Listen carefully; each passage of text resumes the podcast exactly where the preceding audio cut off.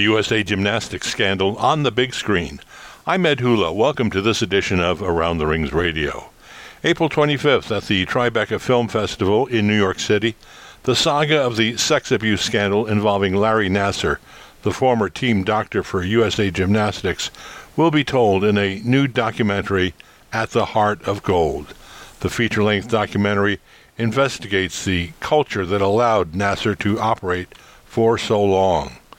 It uses a mix of original footage as well as rarely seen archival footage. At the Heart of Gold examines a culture that silenced young women for decades and how they are now fighting to reclaim their narratives. After its premiere on April 25th, the documentary heads to HBO for national and international distribution. Erin Lee Carter directs the 90 minute film. Joining us today are the producers of At the Heart of Gold.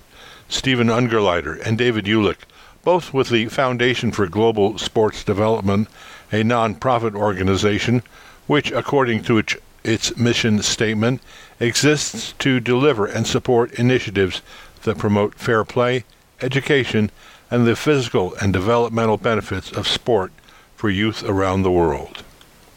In the interests of disclosure, it should be noted that GSD has been an advertising supporter of Around the Rings for a number of years. By profession, Steven Ungerleider, a sports psychologist, David Ulich, an attorney. Steven Ungerleider, first of all, tell, tell us, how did this film come into existence?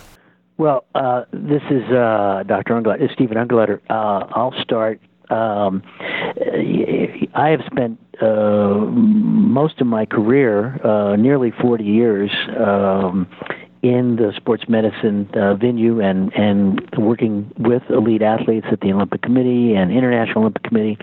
Uh, so uh, I've been around the the culture of sport, and uh, our focus, uh, as you mentioned in your setup piece. Uh, David and I have worked for, for 35 years together. Uh, we've been to 14 Olympiads. So uh, our our focus has been on prevention, education, uh, outreach uh, in in different venues.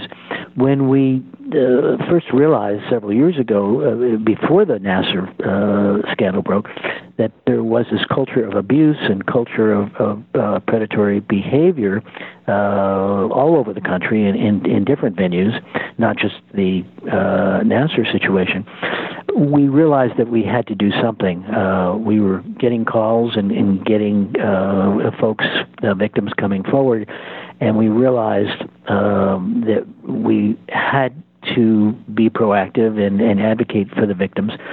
So uh, the first order of business was try and understand, try and diagnose the situation, and understand the culture of abuse and how long it had been going on and why had it had been uh, perpetuated for all these years with uh, you know nobody blowing the whistle uh, and and putting a stop to it.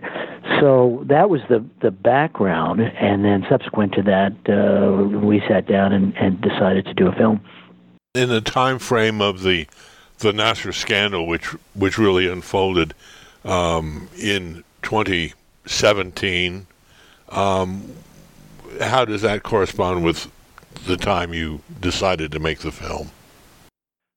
Well, as Steven mentioned, uh, we, we, we, we started the concept of the film several years ago, well before the Nassar scandal broke, and and when the uh, court proceedings began and the victim impact statements were being made, uh, we were already in, in production at that point. So we got on the phone and scrambled and rushed the camera crew over to the to the courtroom so that we could document what was going on there. And uh, but but we really started the film and the concept years ago when we first learned of the travesties that were occurring, and that that's actually why uh, uh our film is is the first uh, feature documentary on the topic. And is there a storyline to it? I mean, did you know at that time that you were uh, brainstorming the the genesis of this film that it would it would revolve around the the predations of Larry Nassar. Well, you know, it's interesting. Uh, I'm not a, a, a, a filmmaker. Um, uh, I've spent 40 years as a research psychologist and sports medicine person, but uh, I've had to learn quickly and get up on the curve. Uh, what I have learned over uh, this experience and, and previous film experiences is when you're uh, doing a documentary, you go into it with some notions of who you want to interview, who you want to uh, talk to, who you want to uh, get your gems uh, of wisdom from, which which we did, and you want to collect all that as fast uh, and as efficiently as possible, and then of course uh, somebody else will emerge, or a uh, somebody from the law enforcement community, or somebody from the Senate Judiciary Committee. So you try and, and grasp all of those uh, pieces as quickly as you can, and then. Uh, fortunately, we have a great team. Uh, we assembled a, a very, very solid creative uh, team of, of, of, filmmakers, and then those folks will uh, sort of take it from there with uh, cutting and pasting and editing. But it's an interesting process. Uh, you don't uh, really know the, the, the full storyline until you see what uh, the material and wh- who the players are and uh, what emerges from those dialogues. Is this uh, film come to an end, or is it still too many questions to answer. For example, the, the, the relief and recovery of the hundreds of survivors of of of, of Nassar's um, uh, still have to deal with that aftermath. Still have to deal with their uh, recovery from from from his crimes. Um, how do you deal with that uncertainty, that future? Well, well, sadly, this story is not over. Uh, in the years to come, there will be future revelations of atrocities and and and and not just in gymnastics but other sports. But we we intend that our film have a life well beyond the premiere at uh, Tribeca and the HBO release on May 3rd. Uh, we have several programs in place. One of which is to do it. Steven and I will be doing an educational tour ar- around universities throughout the United States, where we show the film and conduct uh, Q&A and symposium sessions with university students. And we're also launching a, a great program called Courage First. We're providing seed funding of $1 million towards this program, and it's going to be an abuse prevention and education program that targets both youth in schools through in person educational programming on, on sports safety issues and abuse in sports, as well as uh, training adults, frankly. One of the issues in the Larry Nassar case was that the adults, the parents, were not uh, aware of what was going on and were not uh, keenly sensitive to potential issues there. So, through our Courage First program, we're also going to be uh, targeting parents with educational videos on signs that they need to be aware of in the sexual abuse area in sports. Uh, Ed, Ed, just to go back to your question, uh, excellent, excellent question. Um, you know, we there is a lot of darkness uh, in the culture uh, of sport right now, and there's a lot of darkness in uh, that we uh, express in the film. We didn't want people walking away saying, "Oh my God, um, I can't imagine having a child and putting them in sport." Uh, what we try and do is uh, emerge from the darkness with, with some light and say that uh, there is a plan, as David had said, there is an educational plan. There are ways to do background checks. There are ways to get help, and there are institutions that are uh, uh, changing. So uh, there's reporting mechanisms and, and, and things like that when you suspect uh, sexual predator behavior. Um, but at the end of the day, um, there are uh, people, young women and older women, um, who have been scarred, and what we know from from uh, uh, sexual trauma and other types, that there is a lot of PTSD, and it doesn't emerge until later in life. So, um, yeah, that exists and will continue to exist. What we hope is we will provide a forum for victims to come together and support each other to try and work through uh, some of this trauma. Steven Ungerleider is one of the producers of the documentary about the USA Gymnastics sex abuse scandal at the Heart of Gold. The film premieres April 25th at the Tribeca Film Festival in New York City. Does this film break new ground, give us new perspectives on this sex abuse scandal? It's very sad uh, that the culture um, of uh, sexual abuse and, and, and sexual predators um, have been around for quite a while. And what we're learning is that it's it's been there. Uh, I think there there were certain people uh, within the system who tried to blow the whistle and uh, and make some changes. Uh, but there's also a lot of denial. Uh, what we uh, often refer to in sports medicine as sort of uh, pathological denial, saying, uh, "Nah, it's just a few bad apples." Um, well, the reality is that um, there is a, a culture that, that still remains, and um, I'm I'm glad that uh, the United States Senate uh, and Judiciary and subcommittees have have uh, taken this seriously, and they're looking at uh, you know revising the Amateur Sports Act, putting in stopgap measures on reporting, uh, background checks. Um, it's something that that needs a lot of attention, and um, I'm hoping that uh, this film will, will shed light on all of those issues and make uh, uh, sporting venues a, a, safer place, especially for our young people. Were there any challenges with uh, making this film? Things that you wanted to get to that you couldn't? Uh, people you wanted to speak with who were not available? Yeah, this film had a lot of challenges. Uh, it's it's it's hard to know where to begin, but it uh, you have just the combination of the uh, of being sensitive to the to the survivors and their feelings and and and and the fact that this is still raw for many of them and their sensitivities to Larry Nassar. Uh, you have the U.S. Olympic Committee that we that we dealt with in terms of um, frankly we licensing footage for, for the for the film and, and and dealing with that. Um, so we just we had uh, you know obviously just all the uh, the other issues that come with making a film. It, it, it was it, it was an extremely difficult film to make, uh, but but I think we've we, we, we've navigated it all, and uh, and and we're we're we're we're we're thrilled that we're able to create something that will hopefully uh, for you know for years to come help help solve this problem. Do you get any feeling from the U.S. Olympic Committee or USA Gymnastics about how they feel about this film. Did, were, were, were they cooperative? Did you? Are there people from both organizations who appear in the film?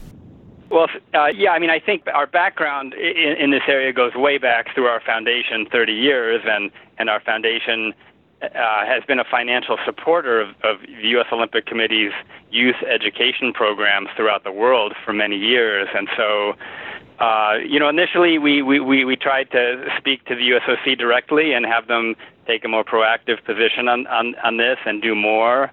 But uh, but when they didn't, uh, Steven and I spoke to each other and we decided that we really needed to to take drastic action and bring this this subject to the widest number of people people possible. And so so we decided to move forward on the film. Uh, the survivors willing to tell their stories how important is that? Well, it, it was huge, and and uh, it really was a uh, magnificent um, moment, uh, both individually when we filmed, and also we had uh, a large uh, gathering in Los Angeles uh, a few years ago, um, an event to uh, try and bring people together. And I think that um, uh, what happened was uh, there was this snowball effect where uh, a few folks came together, and and also it uh, uh, got the attention of the media, and then others came forward and said, well um, gee, there's there's comfort in numbers, and so the numbers swelled, and and uh, many many hundreds of of uh, survivors came forward and uh, were willing to talk with us on on camera, and also talk uh, to the media, and and talk in these in these groups. Uh, so it was very. Um, It was very uplifting. I think it was very cathartic, uh, extremely therapeutic uh, for all of us to to uh, hear their stories, and I think that will be one of the lasting uh, legacies of of the not only the film, but the programs that we're building around the film that will travel uh, and give the film a shelf life. In that uh, the survivors want to go to communities and talk to parents and want to educate coaches, want to talk to lawmakers uh, want to talk to uh, law enforcement uh, and explain uh, how this culture is so insidious and seems to slide under the radar.